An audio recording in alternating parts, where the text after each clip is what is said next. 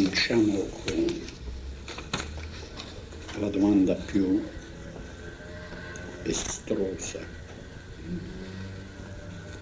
lunga però eh, mi autorizza ad accorciarla, quindi l'accorcio subito e non la leggo per niente. No, il titolo bisogna leggerlo.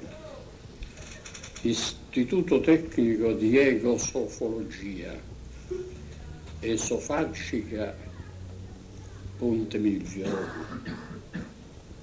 mio generalissimo. Il riassunto è a tergo. Allora io salto a tergo e leggo subito. Il assunto è questo. Riassunto. Come realizzare la necessità dello è senza rimartirizzare i santi. Io voglio misericordia e non sacrificio. Matteo, né Matteo, appicciati.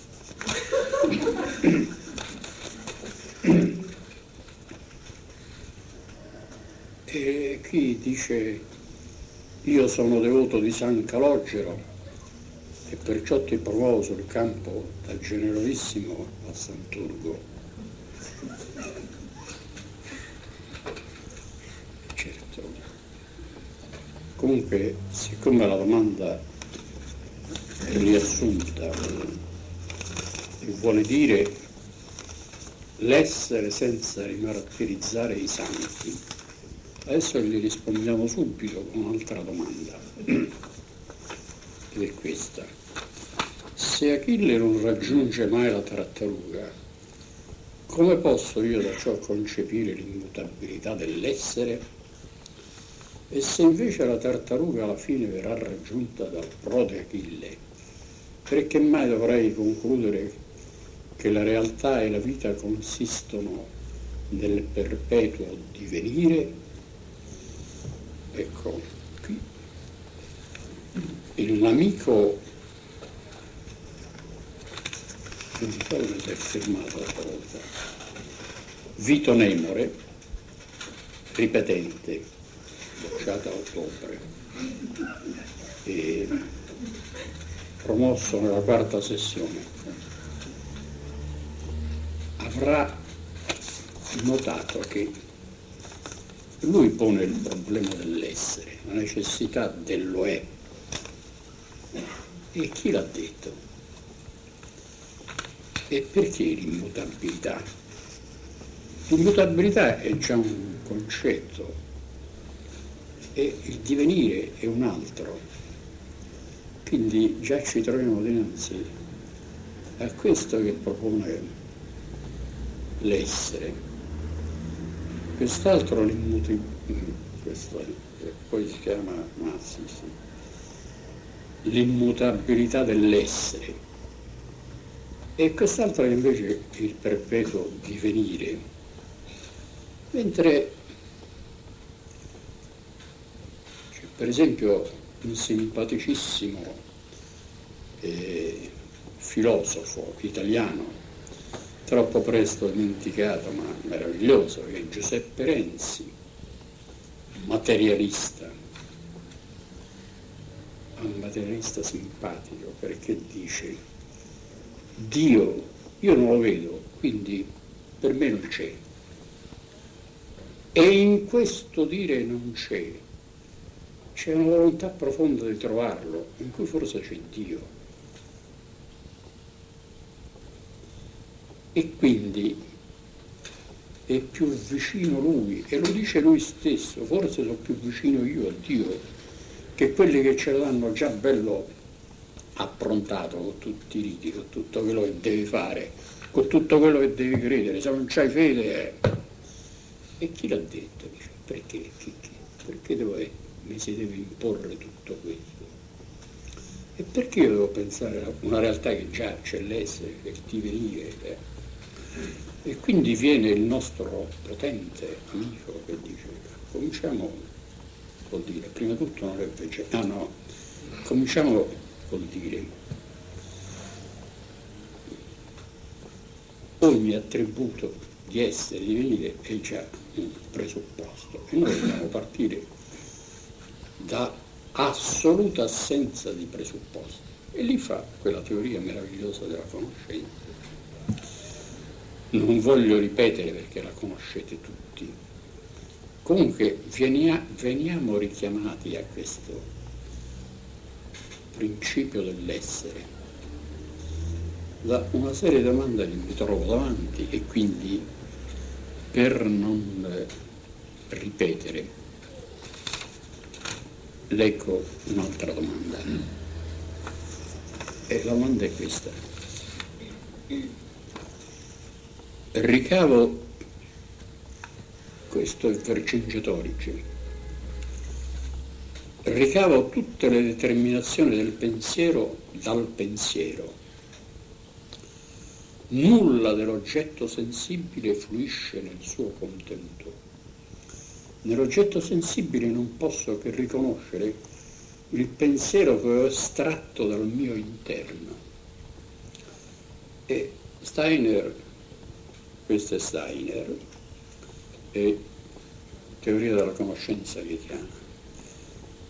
E questo non avrebbe bisogno di commento, vuole dire soltanto che l'oggetto sensibile mi dà l'occasione di estrarre dall'unità dei miei pensieri qualcosa che finalmente gli dà un contenuto. Senza questo contenuto che io estraggo da me stesso, l'oggetto non sarebbe nulla. Allora è importante capire da dove, come nasce questo contenuto. E stavolta per Cingetorgi si trova dinanzi un avversario, perché c'è uno che si firma Giulio Cesare, che dice la via del pensiero come alternativa allo Stato di diritto. E qui la cosa comincia a diventare seria, perché? Molto seria. Talmente seria che fa tremare perché? E quando il dottore ci dà la teoria della conoscenza e ci dà la filosofia della libertà, la verità è scienza, la concezione che chiama del mondo, e i saggi filosofici e poi la teoria mh, scritti di Goethe che cosa ci porta a comprendere? Che noi andiamo incontro a un mondo che è incompleto, che non è fatto. Come dice Renzi, il Dio mica lo vediamo.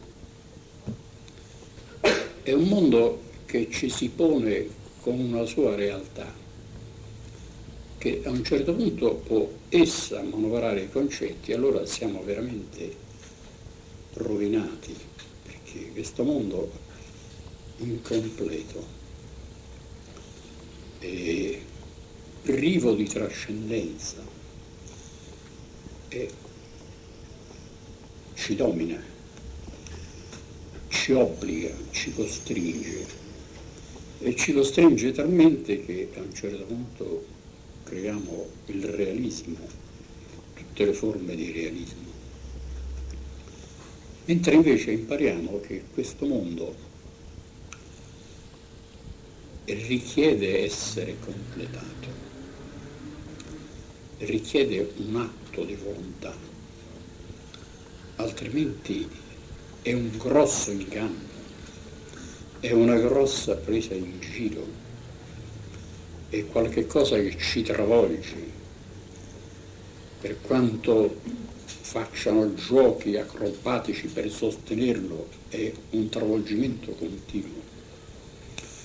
Quindi tutto l'insegnamento, la via del pensiero che ci dà il dottore da principio, proprio per scoprire questo, questo atto interiore che il mondo chiede. il mondo ci si presenta incompleto perché vuole che noi lo completiamo. E quando il realista ingenuo crede di vederlo già fatto, non si accorge che lui già gliene ha dato una parte, ma è una parte che funziona in lui incoscientemente. Noi però scopriamo che questa parte parte da noi e che quindi il mondo assunto come realtà dai realisti, dai materialisti, è un mondo tremendamente falso e che ci porta veramente alla morte, ci porta alla disfatta continua di tutte le teorie. Quindi il mondo chiede di essere integrato come comincia a esserlo quando lo percepiamo, perché lo perce- percependolo già lo cominciamo a far vivere e quando cominciamo anche a interpretarlo scientificamente è la forma più bassa. Allora qui questo pensiero enunciato dello Stein enunciato da Vercingetorige ci porta a questa domanda dell'avversario di Cesare, di Vercingetorige, Giulio Cesare. Si vede che, che a un certo punto Cesare si è, svegliato, ha detto ma che, che è sempre Vercingetorige, farlo pure io e dice la via del pensiero come alternativa allo Stato di diritto, che io accoppierei alla domanda di Aristodemo, sì, Aristodemo, che dice così, è possibile realizzare, realizzare oggi un'organizzazione nuova che funzioni secondo gerarchie e se poi non venisse ispirata dalla moralità? Domanda sottile che io leggo quella di Giulio Cesare per vedere se voi stessi scoprite la relazione che c'è. La via del pensiero come alternativa allo Stato di diritto. E, e qui ci troviamo dinanzi a un grosso problema che nasce proprio dal fatto che la via del pensiero è la via dell'uomo dei nuovi tempi, è la via dell'uomo che non si trova una realtà già fatta come se la trovava l'uomo antico, il quale poteva benissimo adagiarsi su questa rivelazione che gli arriva dalla tradizione e quindi essere fedele senza essere individuo essere fedele secondo rito, tradizione, regola, fedeltà, significava cooperare alla gerarchia, ossia al fatto che delle entità guidavano determinate correnti umane e determinati popoli. E c'era veramente un ordine, se noi pensiamo alla Persia per esempio, ai 5.000 anni di pace della Persia, all'impero indiano altri secoli di pace, di re che erano sacerdoti, eccetera. Tutto questo è naturalmente preparatorio, è, è il mondo antico e per ultimo nell'impero romano abbiamo l'ultimo brillare di una luce che si affaccia appena all'impero e poi si corrompe perché in quel momento poi nasce il Cristo. Ora L'impero romano è nato dal fatto che ancora c'era una mediazione rituale, c'era una luce che veniva accolta secondo pietas, religiosità, devozione. L'organizzazione della famiglia romana era un'organizzazione assolutamente morale. La moralità coincideva con la religiosità. E questa è la grandezza di Roma, di cui del resto ha parlato molto il dottore.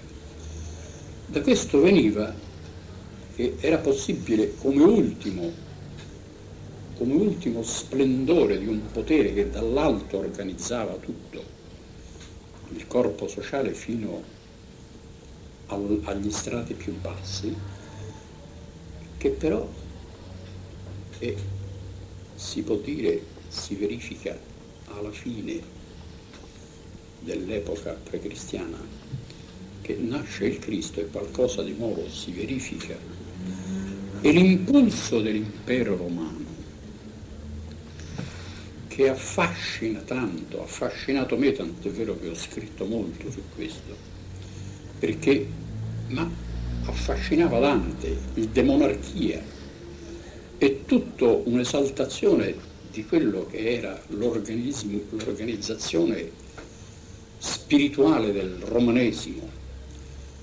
Ora guardate, l'unica opera di, di Dante che il dottore Ponzecchia è proprio il demonarchia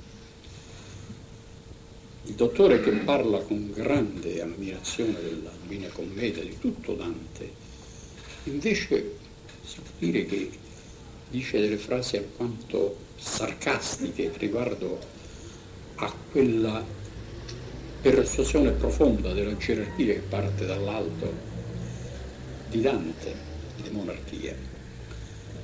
Ora, noi abbiamo per esempio la città del sole di, non la città del sole, la De Civitate Dei di Sant'Agostino, che è bellissimo, però riproduce l'antica organizzazione del romanesimo. E questa organizzazione del romanesimo, portata nei tempi moderni, è un impulso morto e vive nelle chiese, negli organismi che vogliono con il potere affermare il diritto e giustificano il potere con un diritto, ossia con una codificazione. E noi così arriviamo a Stalin. Ossia c'è un potere che a un certo punto si crede autorizzato per il fatto che parte dall'alto, da un alto che si è autorizzato, si è autodonato da sé a organizzare tutto ciò che è in basso. E questo è il gioco di Arimane. Per cui non capiremo la tripartizione se non afferreremo questo principio. Quando abbiamo studiato Hegel, e mi ricordo che alcuni nostri amici erano innamorati dello stato etico di Hegel.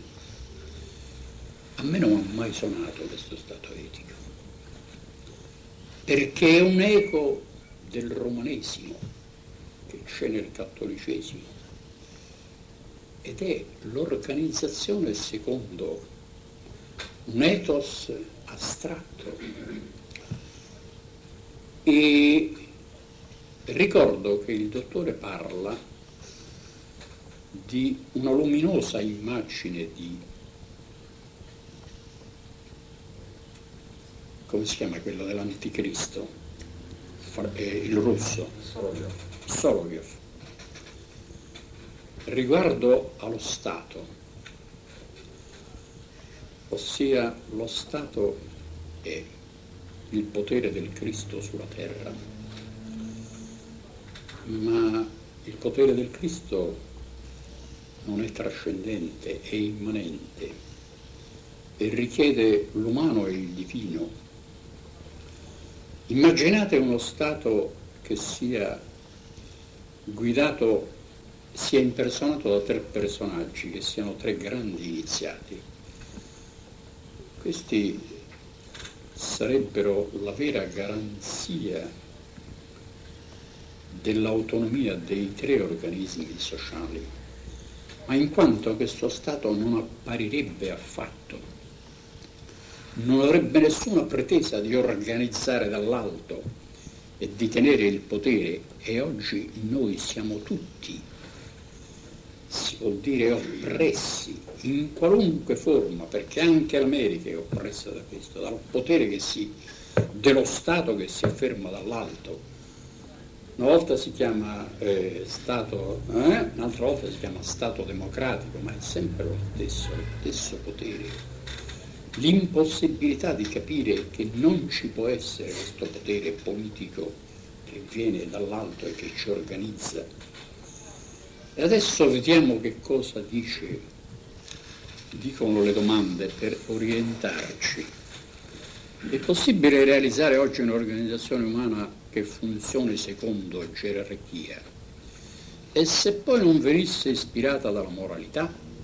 No, non può essere ispirata dalla moralità, perché la moralità non può venire dal potere giuridico. Il potere giuridico viene soltanto dalla moralità.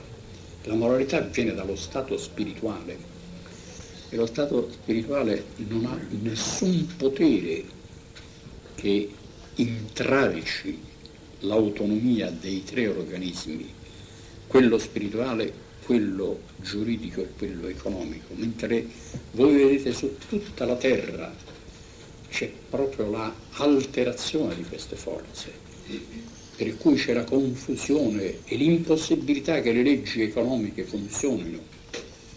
Leggi economiche le abbiamo fun- viste funzionare in certi barlumi di luce, per esempio in, nella Germania subito dopo la guerra per cui la Germania distrutta in due anni già invadeva i mercati europei con i suoi prodotti, perché per due anni ha avuto un'economia libera.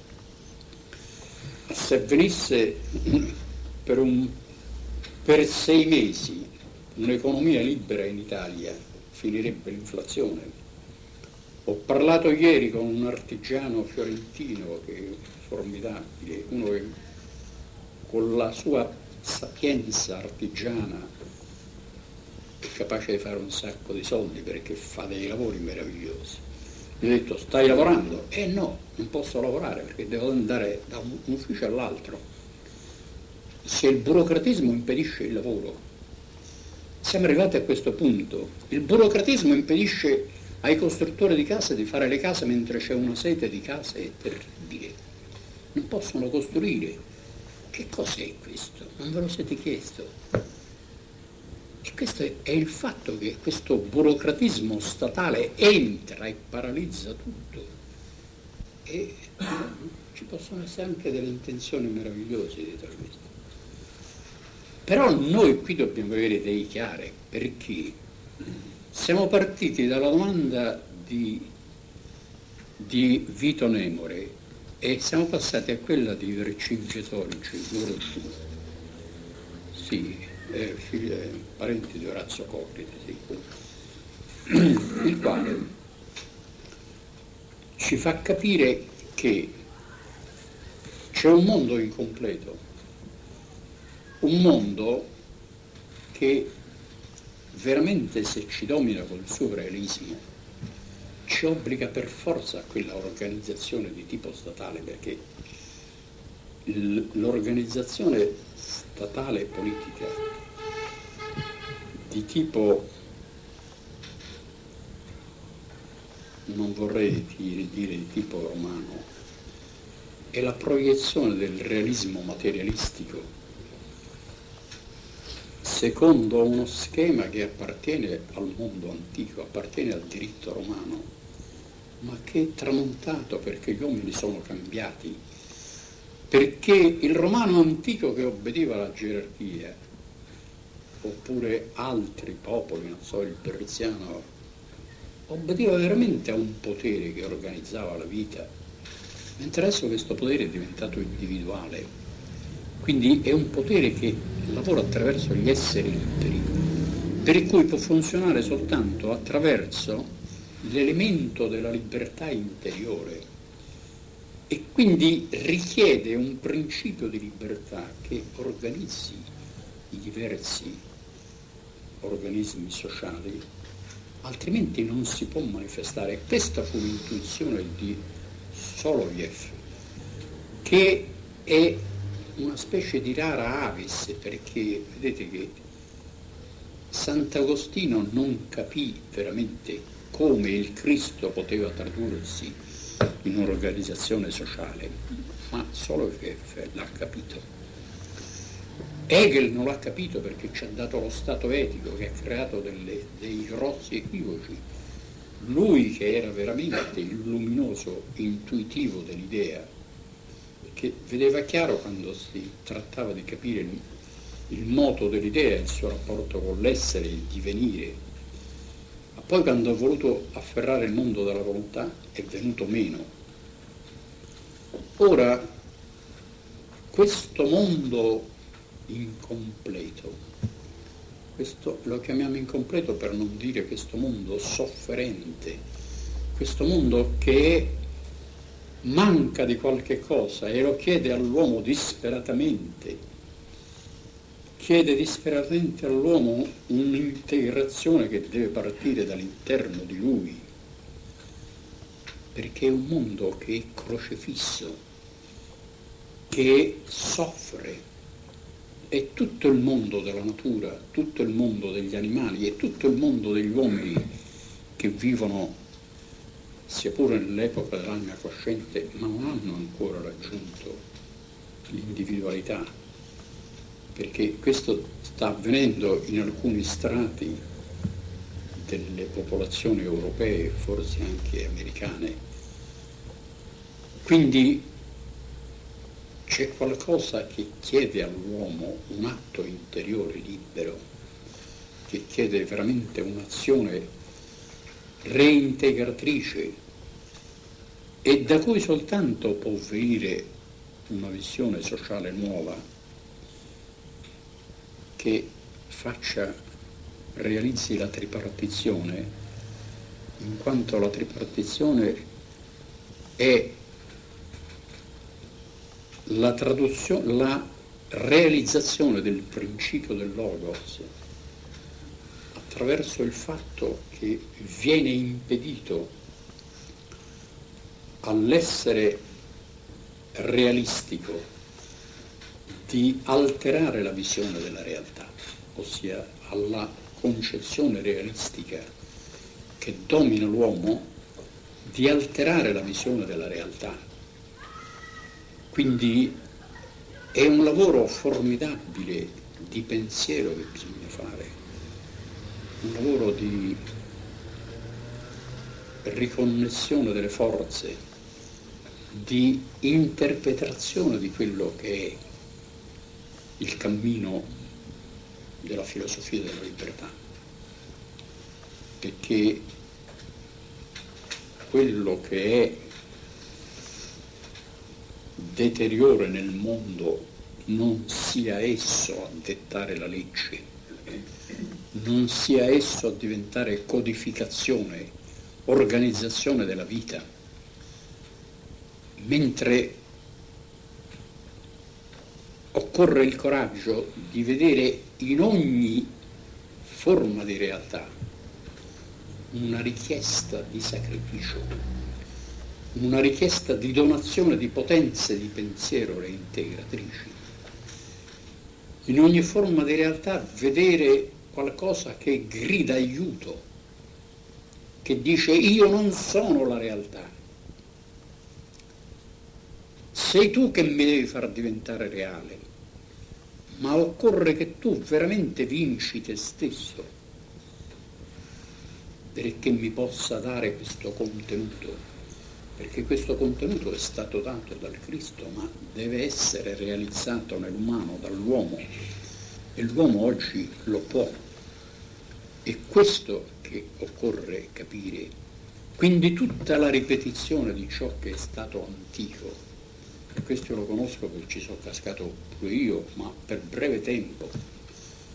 Chi, n- non credo che ci sia qualcuno che abbia ammirato la romanità come ho fatto io, però rapidamente, quando parecchi anni fa mi hanno chiamato a fare una conferenza, una sala lì a Via della Scrofa, dove c'era radunato tutto un mondo di ben pensanti e credevano che io facessi, volevano la conferenza sulla romanità, l'ho delusi abbastanza, ma alcuni sono stati entusiasti, perché gli ho detto qui non dobbiamo ripetere niente, dobbiamo vedere cosa farebbero i romani evoluti che oggi conquistano l'anima cosciente in questo tempo, in rapporto alle esigenze di questo tempo, e non ripetere quello che è stato già fatto, perché questo che è stato già fatto lo stanno ripetendo e io oso dire che fino a Stalin, perché Stalin era, aveva proprio questa organizzazione ferrea, gerarchica, ha messo tutti a terra, ha organizzato lo Stato sovietico per il fatto che ha disteso a terra tutti gli avversari e tutti hanno dovuto marciare secondo un ordine, una gerarchia. Questo in altra forma funziona in tutto il mondo, perché persino in America, perché sotto l'apparenza della democrazia c'è sempre questo potere politico che governa tutto e che governa il mondo e che è il potere, il potere per sopraffare gli altri. Ma questo potere per sopraffare gli altri viene da Arimane, il quale vuole incantare gli uomini in modo che non scoprano la virtù interiore che dà senso alla realtà. Quindi abbiamo appena accennato questo perché è un discorso molto lungo. E le due domande hanno, queste due domande sia Vercingetorige sia Aristodemo, le tre domande sia Giulio Cesare, hanno dato modo di accennare appena a questo. Se noi dobbiamo liberarci da un impulso antico che illegittimamente sopravvive, non perché siamo contrari alla gerarchia, ma perché la gerarchia si è fatta umana, il divino si è fatto uomo e la gerarchia è interiore, è una gerarchia di valori interiori. E quando noi realizziamo la tripartizione si formano le gerarchie per il fatto che l'uomo libero nell'organismo economico crea e, e distingue se stesso dall'incompetente, l'incompetente deve imparare, mentre invece dove domina la politica l'incompetente domina. E il competente viene messo da parte perché non è politico. E questo avviene in tutto, nella letteratura. Un certo lavoro non viene dato a un competente perché non appartiene alla corrente politica dominante, viene dato a uno che non lo sa fare apposta vedete alla televisione certe pappardelle, certi polpettoni in cui si spendono fiumi di danari e che fanno venire il senso della depressione, salvo alcune eccezioni. Ma questo è per questo potere. Lo chiamiamo romanesimo tanto per intenderci, ma non ha niente a che vedere perché Roma rimane qualcosa di splendido, ma ancora di inconosciuto. Quindi ritorniamo al tema del pensiero da cui eravamo partiti perché l'abbiamo promesso a Vito Nemore e perché dobbiamo concludere con quello. E ogni forma di realtà è la richiesta alla nostra azione interiore là dove io vedo una realtà che domina, devo pensare a privazione interiore. Un oggetto sta lì e mi si impone come simbolo della mia impotenza a riassumerlo in me. E questa realtà è, è, è formidabile, tutto, tutto il mondo è fatto di queste realtà che sono il segno della perdita della potenza, la perdita dell'io, mentre l'io è, per, è la forza che ha il potere di rimettersi al centro del mondo e di vincere il mondo e questo è il senso dell'io. Abbiamo questo mandato, abbiamo questo incarico, altrimenti la realtà ci sopraffa e non è la realtà, ma è l'incompiutezza del reale. E quindi dobbiamo veramente scoprire che cosa in noi può rispondere alla richiesta del reale. E quindi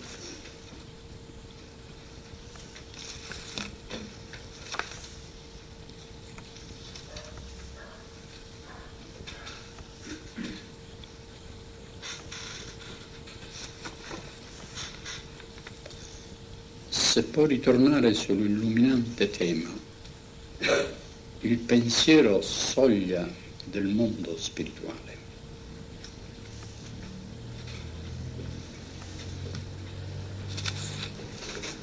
che posso unire a questa la speranza assunta come atteggiamento interiore in attesa dell'evento di Pentecoste.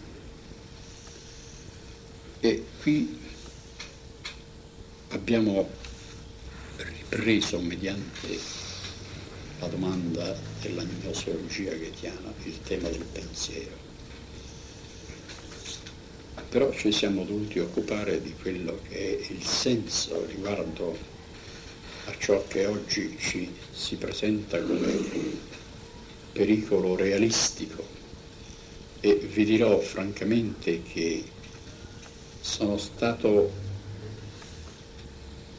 portato a questi pensieri in questi giorni dall'aver visto una, un numero unico pubblicato da dei ragazzi di gran valore di estrazione genoniana che però sono collegati con noi e quindi conoscono qualcosa di quello che ho scritto io e guardano così Steiner con fiducia e tuttavia questo, questo numero unico ricalca i soliti temi dell'aquila, della croce, sono simboli, simboli bellissimi, ma sul, sulla, sulla falsa riga genoniana, su questo gerarchismo, su questo realismo metafisico e non, non, non è assolutamente afferrabile uno scatto di libertà, uno scatto dell'anima cosciente verso la sua liberazione e quindi la possibilità di afferrare ciò che veramente si muove nel mondo. Infatti dicevo, ma che cosa volete? Eh, dobbiamo fare qualcosa, ma come lo fai? Che cosa fai? Fare significa spostare un oggetto, eh, scendere in piazza? No. Che cosa fai? Scrivere qualcosa? Eh, se lo scrivi il segno è primo lo devi pensare, quindi devi pensare. Allora ritorniamo nuovamente al compito iniziale che fare e operare mediante lo spirito e questa operazione comincia nel pensiero. Però nel pensiero sente che ha appena la prima espressione con la quale rischia continuamente di ricadere nel realismo, quindi deve afferrare la corrente del pensiero e allora deve fare un'operazione interiore per cui deve superare la, il pericolo idealistico, l'idealismo riduce tutto, eh, l'io è, è al centro, si rappresenta tutto, però questo rappresentare dipende dal mondo e quindi il mondo ti domina attraverso il rappresentare idealistico. Quindi ha voglia di assumere posizioni fichtiane e idealistiche.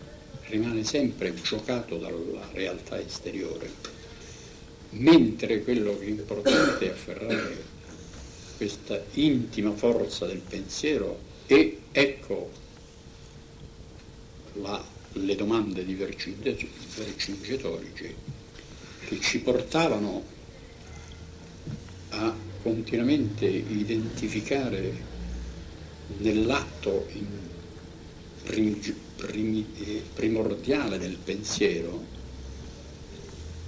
il centro delle forze del mondo che si affaccia in noi, perché quando noi riusciamo a concepire il divino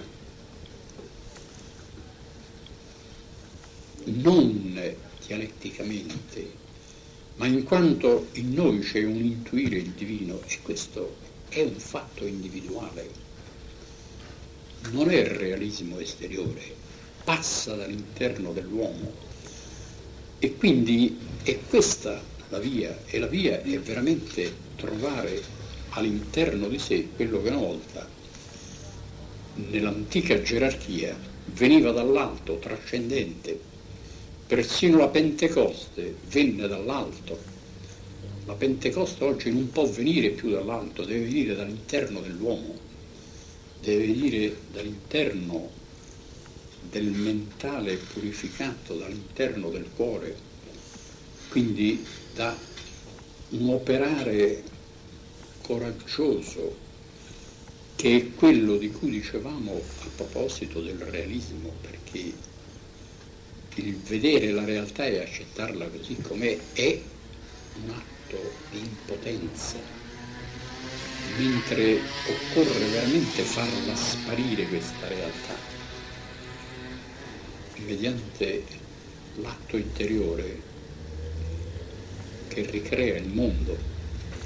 E questo non è idealismo, questa è l'azione vera richiesta all'uomo, è l'azione che è accennata nell'opera di pensiero del dottore. E il dottore parla per esempio con ammirazione di Stirner, perché Stirner pure parla di un, un annientamento del mondo.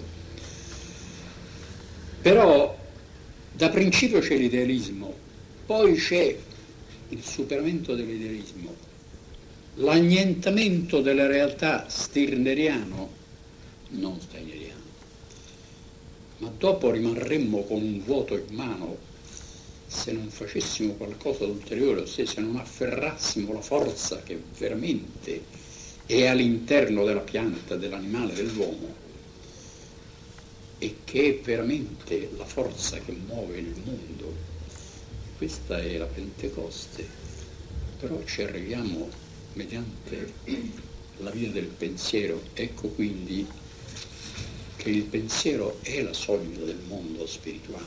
Perché? Perché è la soglia del mondo eterico. Perché tutto questo discorso significa che noi dobbiamo arrivare alla terra eterica. Perché la terra che noi dicevamo realistica, che ci, ci si pone come un mondo che soffre è la terra priva di contenuto eterico, la terra privata della sostanza eterica, della corrente eterica senza cui non può esistere.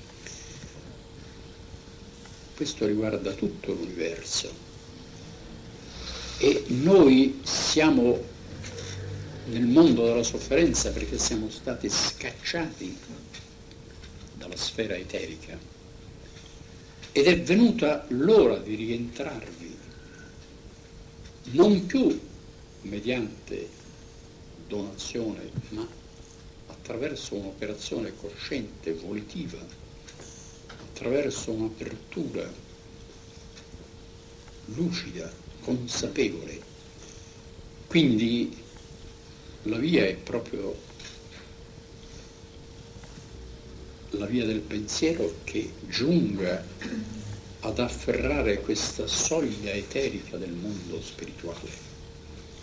E allora noi possiamo renderci conto come la Pentecoste sia possibile all'uomo di questo tempo, ma come evento interiore, evento che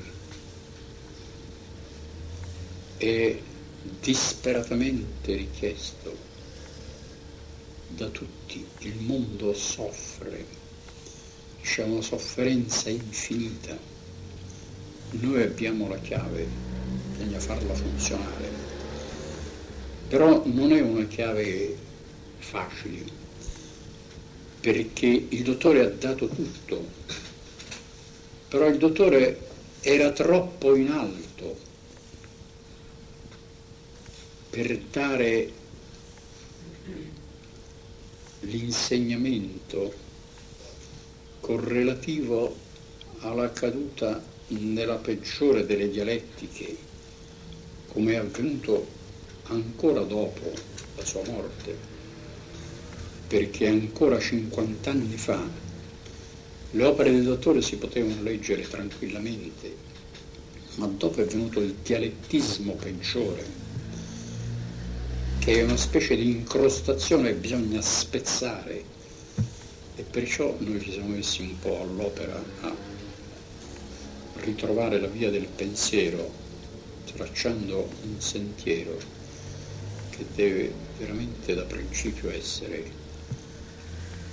molto volitivo, deve essere uno slancio di grande dedizione e allora porta alla soglia del mondo eterico, ossia porta là dove il Cristo fa incontro all'uomo in cui è presente la forza di Michele che come dice il dottore dischiude al mentale le vie del cuore. Thank you.